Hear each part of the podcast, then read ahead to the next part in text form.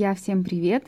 Меня зовут Кристина, это мой подкаст Only Russian, где я говорю с вами только по-русски. Мой прошлый эпизод был тяжелым. После него мы с вами долго не виделись, точнее не слышались, не слышались, не слышали друг друга. И за это время я успела выдать замуж свою подругу. Выдать замуж значит отдать замуж, отдать ее мужу. Вообще лето в России – это самый главный сезон для свадеб. И поэтому я решила посвятить этот первый летний эпизод в этом году такой более приятной и легкой теме свадебным традициям в России. Поэтому если вы собираетесь на свадьбу к русским друзьям, коллегам, если вас пригласили или, может быть, вы хотите связать свою жизнь с русским, вам будет особенно интересно сегодня. Давайте начинать. Свадьба – это грандиозное событие в жизни каждого человека, и оно грандиозное не только потому, что оно большое, а потому что очень важное, даже если это небольшой праздник для самых близких. Сейчас э, это очень часто встречается, когда пара организует именно небольшую свадьбу.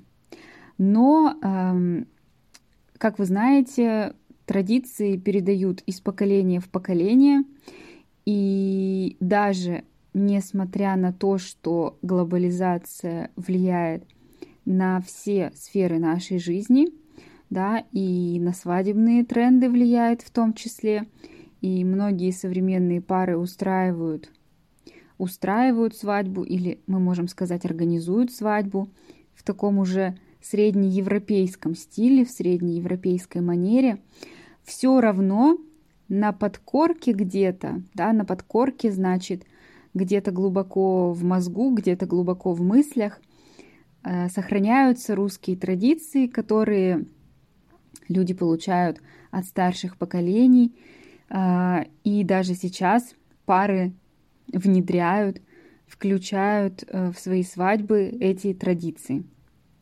Я расскажу вам сегодня о том, что было модно, начиная с 90-х годов в России в свадебной а, индустрии, в свадебной организации и какие традиции можно встретить до сих пор. Начнем с приготовлений к свадьбе. Раньше для того, чтобы зарегистрировать брак, нужны были свидетель и свидетельница. Да? Свидетель – это друг жениха, и свидетельница – это подруга невесты. Они должны были свидетельствовать во время свадьбы. Свидетельствовать, то есть подтвердить, что регистрация настоящая, что все сделано официально.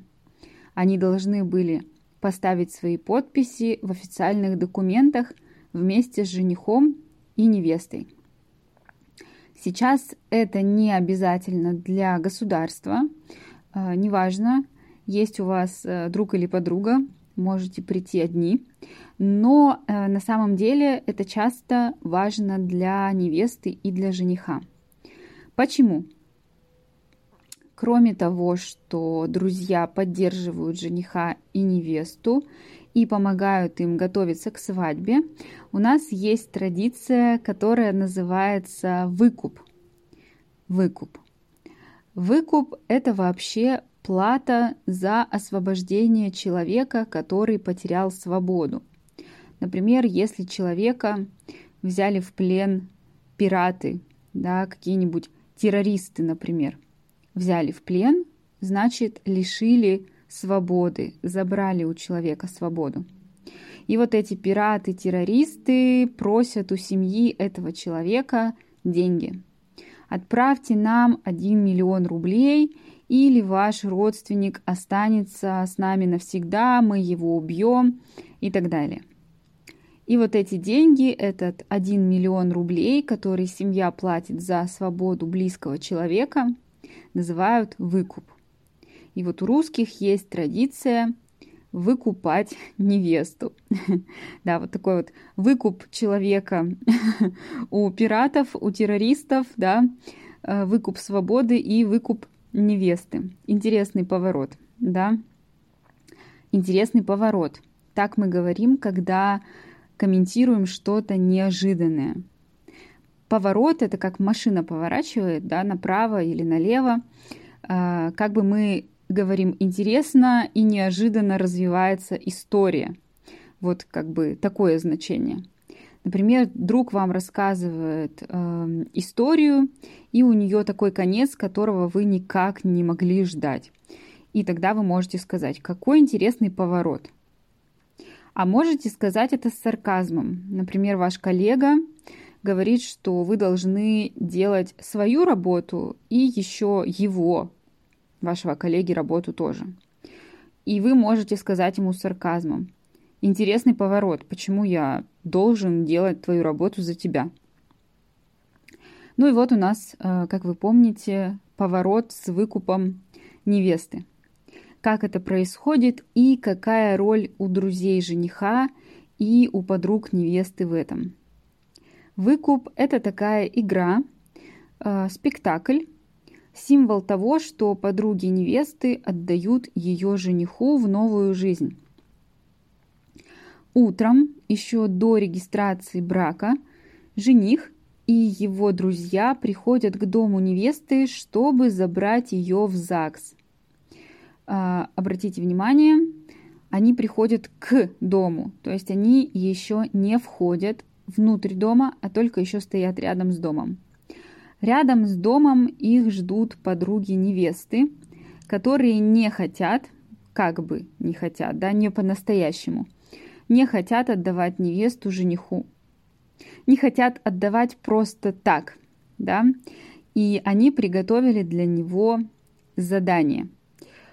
Если жених эти задания сможет выполнить, сможет успешно их пройти, он получит свою невесту. Друзья жениха должны помогать ему.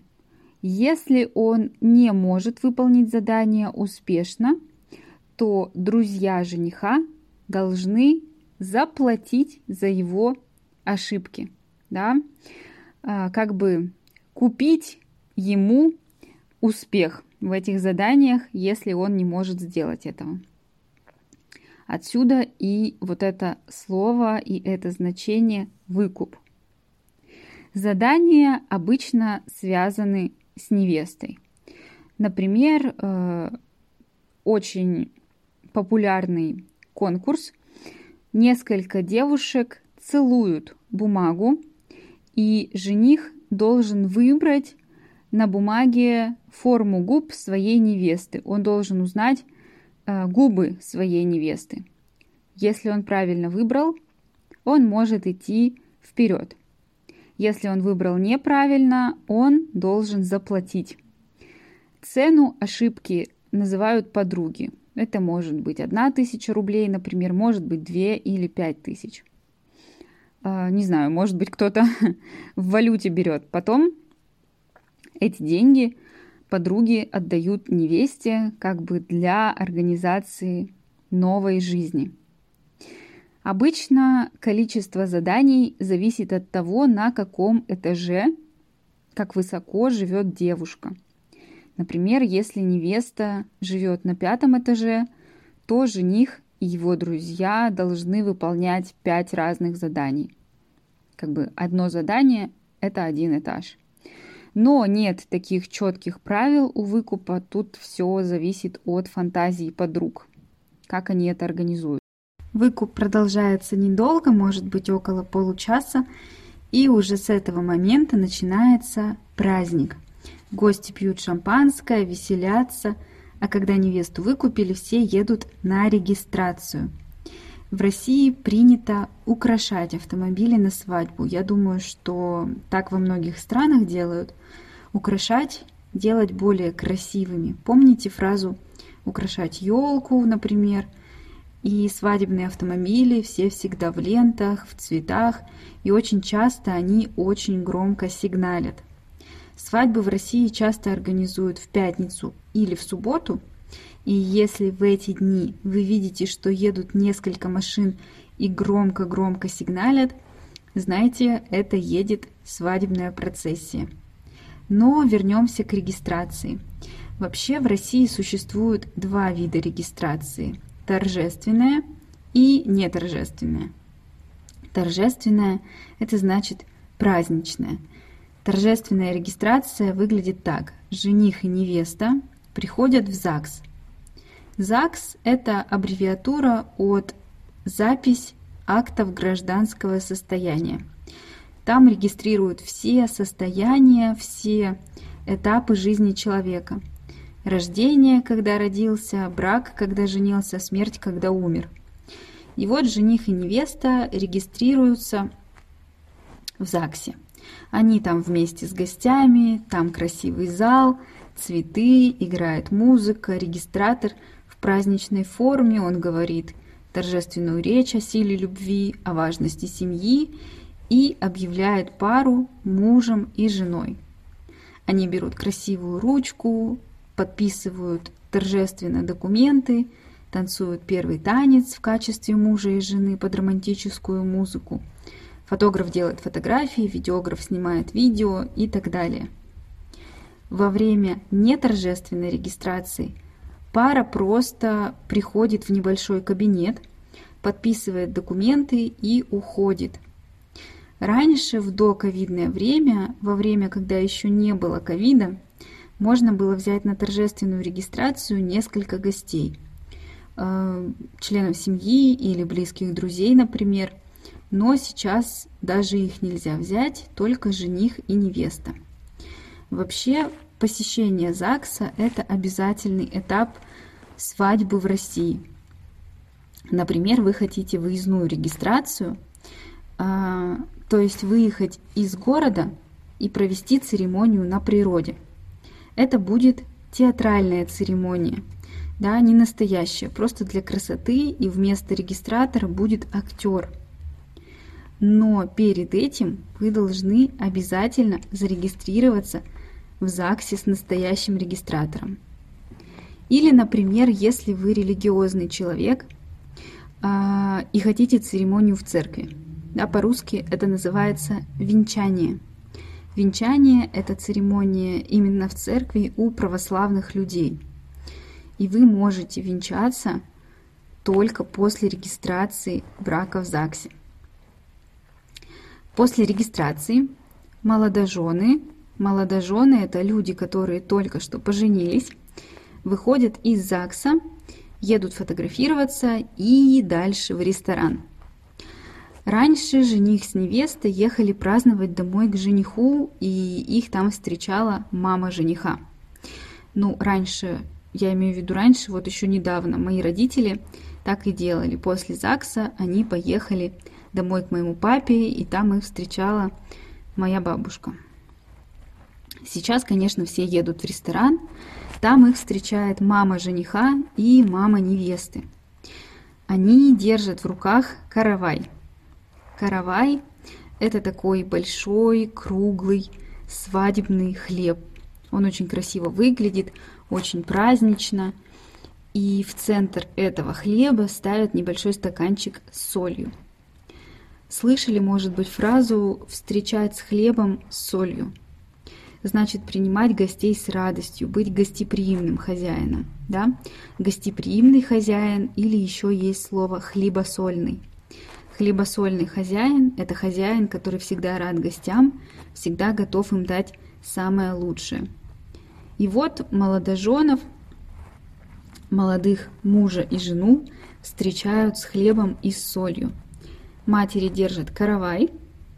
И вот еще одна традиция на свадьбе. Жених и невеста должны откусить от каравая кусок. Откусить, э, то есть взять зубами и потянуть, чтобы потом съесть. И есть примета, примета, то есть прогноз, предсказание. Кто откусит кусок больше, тот будет главным в семье. И вот невеста и жених стараются откусить каждый кусок побольше. Это очень забавно выглядит. Если это большая свадьба, то на таком празднике всегда работает тамада. Тамада – это такой ведущий, шоумен, который проводит конкурсы, шутит иногда поет. В общем, развлекает гостей, чтобы им не было скучно. Но если свадьба небольшая, то, конечно, да, тамада не нужен. Ну и символ свадьбы, о котором все, наверное, знают, это фраза «горько». Во время праздничного ужина кто-то из гостей начинает громко говорить, что какое-то блюдо горькое. Например, «Ой, мясо горькое», другой гость может подхватить, подхватить, то есть продолжить. И рыба тоже горькая, и третий тоже говорит, и шампанское горькое, и вино горькое, все горькое. И вот все гости вместе начинают кричать «горько». Горько – это сигнал, что молодожены должны поцеловаться и сделать все вокруг более сладким. Многие считают, что эта традиция, сейчас скажу сленгом, зашквар. Зашквар – это что-то немодное и то, за что сейчас уже может быть стыдно. И вот многие считают эту традицию кричать горько зашкваром, но я думаю, что это очень мило. А, когда молодожены целуются, гости считают, сколько секунд длится поцелуй. Вот считают прямо вслух. Один, два, три, четыре. И сколько секунд они целуются, столько у них будет счастливых лет в браке. Вот такая примета. И вот это уже зашквар, на мой взгляд. А, а вот я вам, кстати, сейчас расскажу еще одну зашкварную традицию.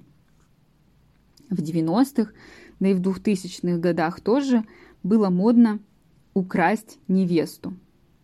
А, но это не по-настоящему, а тоже как игра. Как бы вся эм, такая свадебная организация, вы видите, она как бы такая, как одна большая игра. И вот на свадьбе одной своей подруги я видела эту традицию тоже. Это было, наверное, в 2012 году, мне кажется. Как это работает?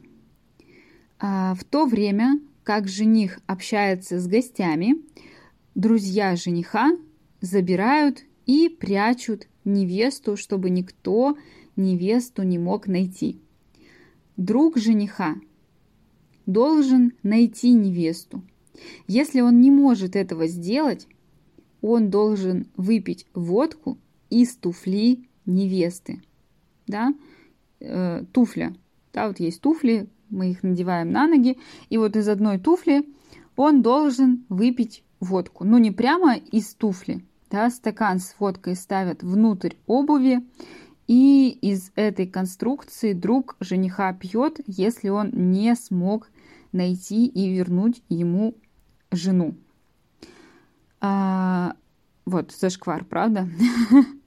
Вообще на свадьбах а, очень много еще денежных конкурсов. Например, а, продают, как на аукционе, первый кусок торта. А, кто заплатит больше денег, тот официально получает первый кусок торта от молодых мужа и жены.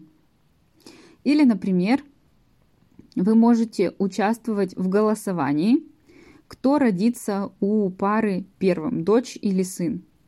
Вот чтобы проголосовать, чтобы отдать свой голос, вы должны заплатить. Ну, это как купить лотерейный билет, да? Так что свадьба это такой маленький бизнес, а большая свадьба это дорого. Пара тратит очень много денег, чтобы организовать такой праздник, и поэтому они хотят компенсировать подарками то, что они потратили на организацию этого праздника. Поэтому обычно на свадьбу дарят или действительно дорогие подарки, например, бытовая техника, машина, например, родственники могут квартиру подарить. Или тогда, если вы не готовы купить какой-то дорогой подарок, тогда гости дарят просто деньги, чтобы уже муж и жена могли купить себе сами, что они хотят. Даже есть э, такая фраза свадьба окупилась. Да? Свадьба окупилась, значит, что муж и жена получили в подарок больше денег, э, чем потратили. Поэтому, если люди делают большую свадьбу, они обычно стремятся к тому, чтобы свадьба окупилась, да, стремятся, то есть очень хотят, чтобы это получилось. А, ну и в конце праздника жена бросает букет своим незамужним, да, незамужняя та, у которой нет мужа, подругам. Вы все знаете это правило, потому что оно такое тоже общеевропейское. А, кто из подруг поймает букет, та подруга и выходит замуж первая. А муж у нас бросает своим неженатым, то есть неженатым тем, у кого нет жены, друзьям подвязку невесты. Подвязка – это такая часть э, нижнего белья, которую женщина носит на бедре. Э, фотографии, которые иллюстрируют все свадебные традиции из этого эпизода, я опубликую в своем телеграме. Называется он также Only Russian. Можете зайти, посмотреть, если вам интересно. А, итак, муж бросает подвязку, и друг, который ее поймал, первым женится. Вот такие, мне кажется, самые популярные традиции, которые я смогла вспомнить. Я была а, не на очень многих свадьбах, может быть, на четырех. А, две из них были очень пышными. Пышными, значит, большими торжественными. Одна из них была венчанием. Мы с вами говорили сегодня об этом, да, это была церемония в церкви. А вот еще одна была очень маленькой, такой скромной, семейной. Когда выходили замуж самые первые мои подруги, мне было 22-23 года, это были такие большие свадьбы на 100 человек. Я думала тогда, как красиво, столько людей радуются вместе с тобой. Ну вот прошло уже много лет, и для меня идеальная свадьба – это такая маленькая уютная церемония, а, ресторан, только с самыми близкими, максимум 8-10 человек, и фотосессия, чтобы сохранить этот день в памяти, а на следующий день улететь в свадебное путешествие. Моя коллега, ей, наверное, 25 лет, вышла замуж за мужчину из Сирии – она русская, он сириец, и у них была очень маленькая, милая свадьба. И она тогда мне сказала, что все эти пышные свадьбы, они не про любовь. А, я не согласна. Пышные свадьбы, они тоже про любовь. Это просто вопрос вкуса, вопрос выбора, что вам нравится больше. А, если хотите обсудить эту тему, тоже приходите ко мне в Телеграм. Давайте обсудим, какие свадьбы вам нравятся больше – пышные, торжественные, грандиозные или небольшие, семейные, уютные. Ну, а я на этом заканчиваю. Если вас заинтересовала какая-то традиция, тоже можем ее обсудить. Всем любви. Пока-пока.